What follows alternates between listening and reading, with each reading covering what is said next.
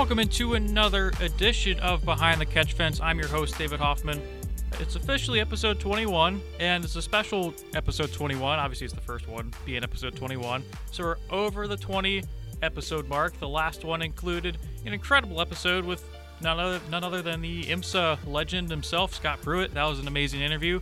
So far, I've been able to just have a lot of guys on the show, including Scott Pruett, Boris Said, the legendary road course rainer himself, obviously then James Hinchcliffe, Connor Daly, Mario Andretti, the big one there, and Allen Bestwick. And we got plenty more of guys to come, but today we're just talking some NASCAR. Since the uh, new launch of uh, Behind the Catch Fence, new logos, new everything, you know, making it a more clean look and just expanding out into the world of NASCAR and motorsports in general. So today will be the NASCAR finale. But before I begin, I'd like to give a quick shout out to No Copyright Music on YouTube. They're the ones creating the music that I'm playing. With me being a broke college student, I'm grateful for you guys. Go subscribe to them. No copyright music. We're just going to jump right into it today, guys. It is the NASCAR playoffs, is what we're talking about. Championship 4 from Phoenix International Raceway. Uh, it was Jimmie Johnson's final NASCAR race, the seven time champion, and 83 career win driver, legendary man himself. We'll never see a guy like him again. Uh, the championship four battle between Brad Keselowski, Chase Elliott, Denny Hamlin, and Joey Logano would come down all the way to the wire.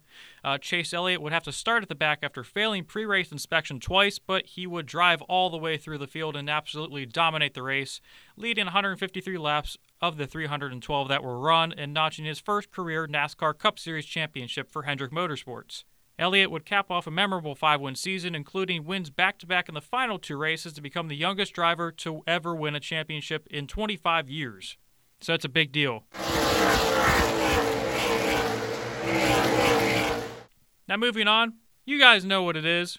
It's coming back officially, guys. Winners and losers from Phoenix. We got two winners and two losers. We'll go over those guys. So, first off, winner number two, Jimmie Johnson for Hendrick Motorsports.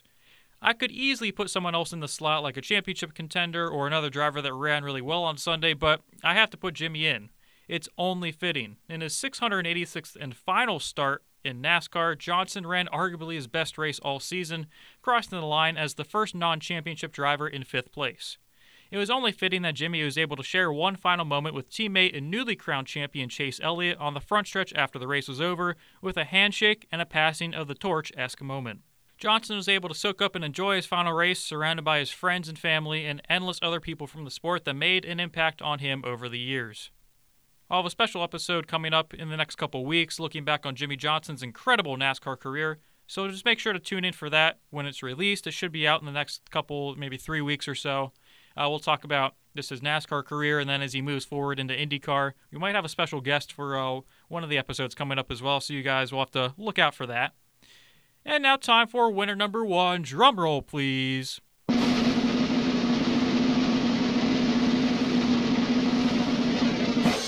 Chase Elliott for Hendrick Motorsports, your 2020 NASCAR Cup Series champion. The Dawsonville, Georgia native had a lot of hype to live up to coming into Cup a couple years ago, back in 2015 and 16, with his Hall of Fame father, Bill Elliott, etching his mark on the sport with 44 wins, two Daytona 500s, I think three Southern 500 trophies, one Brickyard 400 win, and of course a championship. I mean, despite the critics and the constant nagging of he chokes wins away, Chase shut down all the critics over the final two weeks of the season and he just straight up dominated the final two races, leading nearly 48% of the laps. It could be a little bit of a homage there to Jimmie Johnson, number 48. But if it wasn't for having to start at the rear of the field in Phoenix, Elliott could have easily raised that number up of just laps led even more.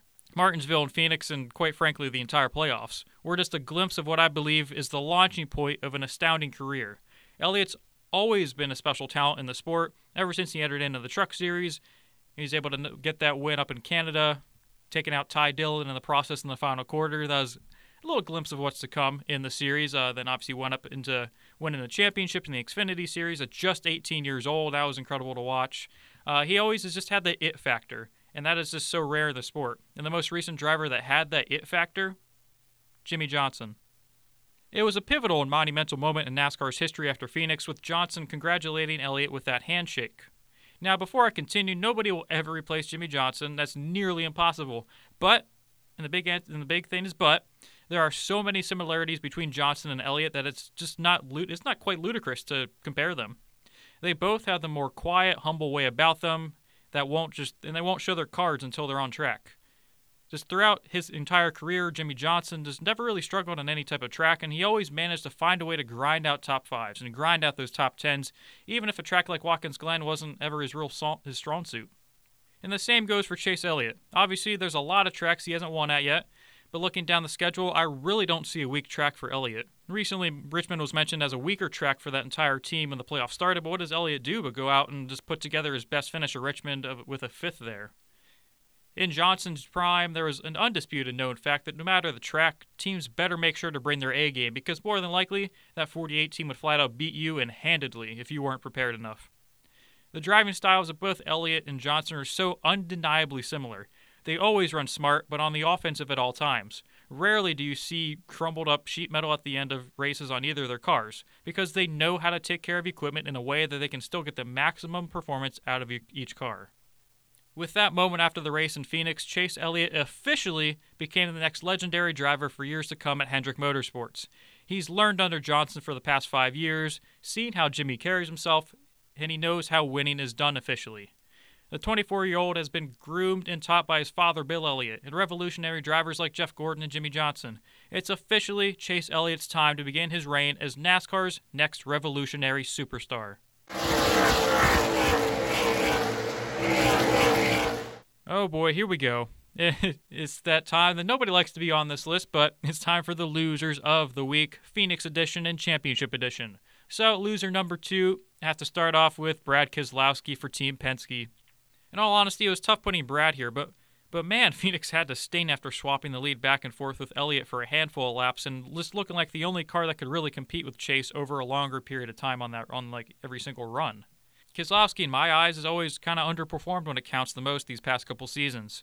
I mean, yeah, he'll have a great season leading up to the playoffs, win three or four times, and solidly slot himself in the top five or six in points.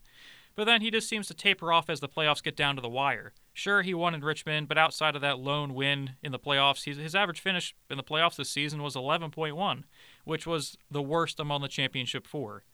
Keselowski will always be a consistent and get you wins every year. He'll be consistent all the time, but it's just he simply hasn't wowed me enough to say that he's a legitimate threat to win a second title anytime soon. Ah, and here we go. Loser number one of the NASCAR Championship 4 edition of the playoffs. Uh, I, can't, I hate to do it to him, but loser number one, drum roll please.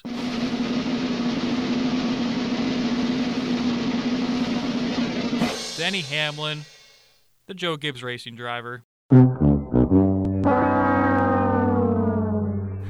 I begin with Denny in terms of championship slipping away? The past two seasons look to be extremely promising, with just making it into the championship four both times. But after two years in a row of finishing fourth out of four in the title hunt, I can't help but have to slot him in as our number one loser of the week. You could look back to 2014 when Hamlin was in the inaugural championship four and found himself mired back in third out of the four contenders watching Kevin Harvick get his first career championship. You could also look back to 2010 when he and his team squandered his best chance at a championship after going into the final race of the season with the points lead even. Just to put it bluntly, Hamlin's championship track record has been nothing short of devastating. Hamlin's a proven winner 44 wins, 33 poles, 3 Daytona 500 wins, 2 Southern 500 wins to his name. I, I just can't even imagine how difficult it has to be for him to have that many opportunities to slip away. 16 years in and still no championship? Oh man, absolutely brutal. What makes it even worse is the fact that for the majority of the regular season, it was the Hamlin and Harvick show. It just seemed like nobody was going to be able to catch either of them. All of a sudden, the playoffs roll around, and both drivers end up falling short of the cup. On the bright side, though, Hamlin's best days seem to be on the horizon. I mean, statistically, Hamlin's best seasons of his career have come the past two years, which includes 13 wins total. I mean, there's plenty of room for optimism going forward, but man, this is going to sting for a little bit. All right, guys, it's time for a new segment. It's called Rant of the Week. It's where me, myself, David Hoffman, goes on a rant and talks about stuff that just genuinely pisses me off in the sport of NASCAR and IndyCar. So here we go. Here's the topic The playoff format, in my opinion, is perfect the way it is. I've heard a lot of talk recently and a lot of complaining about how the playoff format is flawed, how newly crowned champion Chase Elliott wasn't as deserving as other guys like Denny Hamlin and Kevin Harvick because they had more wins, blah, blah, blah. I just find it hilarious. Absolutely hilarious. Every single year, first off, there's always one pissed off fan base or a group of fans that call the playoffs rigged for different reasons. Now, this year, since NASCAR's most popular driver wins the title and, mind you, spanked the field in the last two weeks of the playoffs, he's all of a sudden undeserving? NASCAR specifically made the playoff format the way it is because the fans wanted something fresh and they didn't want a runaway champion that made the racing less interesting towards the latter part of the season. They wanted the championship fight to go all the way down to the wire in the final race. Winner take all. Simple as that. NASCAR did their job perfectly and gave the fans exactly what they wanted. Now, y'all are going to complain for no reason whatsoever. I mean, you might say, well, David, Hamlin or Harvick had more wins. They dominated the regular season. One of those two should have gotten it. Well, I'm sorry to burst your bubble, but it, just to put it simple, Hamlin and Harvick severely underperformed when it mattered the most. Going into the round of eight, Harvick had over a 50 point cushion and wound up coming out on the other end missing the championship four. That is solely and nobody else's fault but on the entire number four car team. Nobody else. It's inexcusable, and I don't want to hear about the regular season champion participation trophy ever again. It's absolutely pointless. And yeah, it gives the gives uh you know the team whoever gets it just a little bit extra money. But you know what? The regular season championship, nobody cares about it. No one gives a crap about it. And I'm sorry, it's just the way it is. I mean, yeah, like when you look back at like the Xfinity Series this past season, Austin Cindric for Team Penske, he won the regular season championship, but then went on to win the championship. That's fine. It's called they worked hard and they pushed for it and they made sure that they were ready every single race in the playoffs. And the thing is, they they prepared for it. They were good to go. That's completely fine. It's the fact of the matter that just when it comes to crunch time and big playoff moments, I want to know this. How do you handle adversity, pressure, and intense competition? It brings out the best and the worst in drivers. You want to go out there and win a championship? Go put together the best 10 race stretch of your life with 15 other hungry competitors and try to get out on top. The best of the best will always rise to the occasion. Kevin Harvick nor Denny Hamlin were good enough when it counted the most. The only thing that Chase Elliott did was put that number nine car team on his back with their backs against the wall and dug deeper than anyone else in that playoffs did. He rose to the occasion and came out on the other end of it as an undisputed champion. End of discussion. I'm done with talking about that. Well, didn't expect to go that off off the handle, but hey, sometimes you just gotta kick people in their places just a little bit. But anyway, next week we go over the IndyCar season finale in St. Petersburg, where they crowned a champion in Scott Dixon. In one of the craziest races that I've ever seen, I'll give my full thoughts on what was the perfect way to end a tumultuous season with the impacts of the pandemic. Now make sure to tune in next week for that. We also, just a little bit of a heads up, we might have a special guest on the show, so you guys have to look out for that, and he'll give his expert analysis on the season. And let's just say he has a little bit of insider information.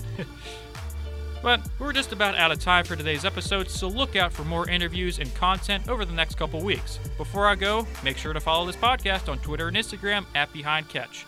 Thank you guys for listening. This is your host, David Hoffman, signing off.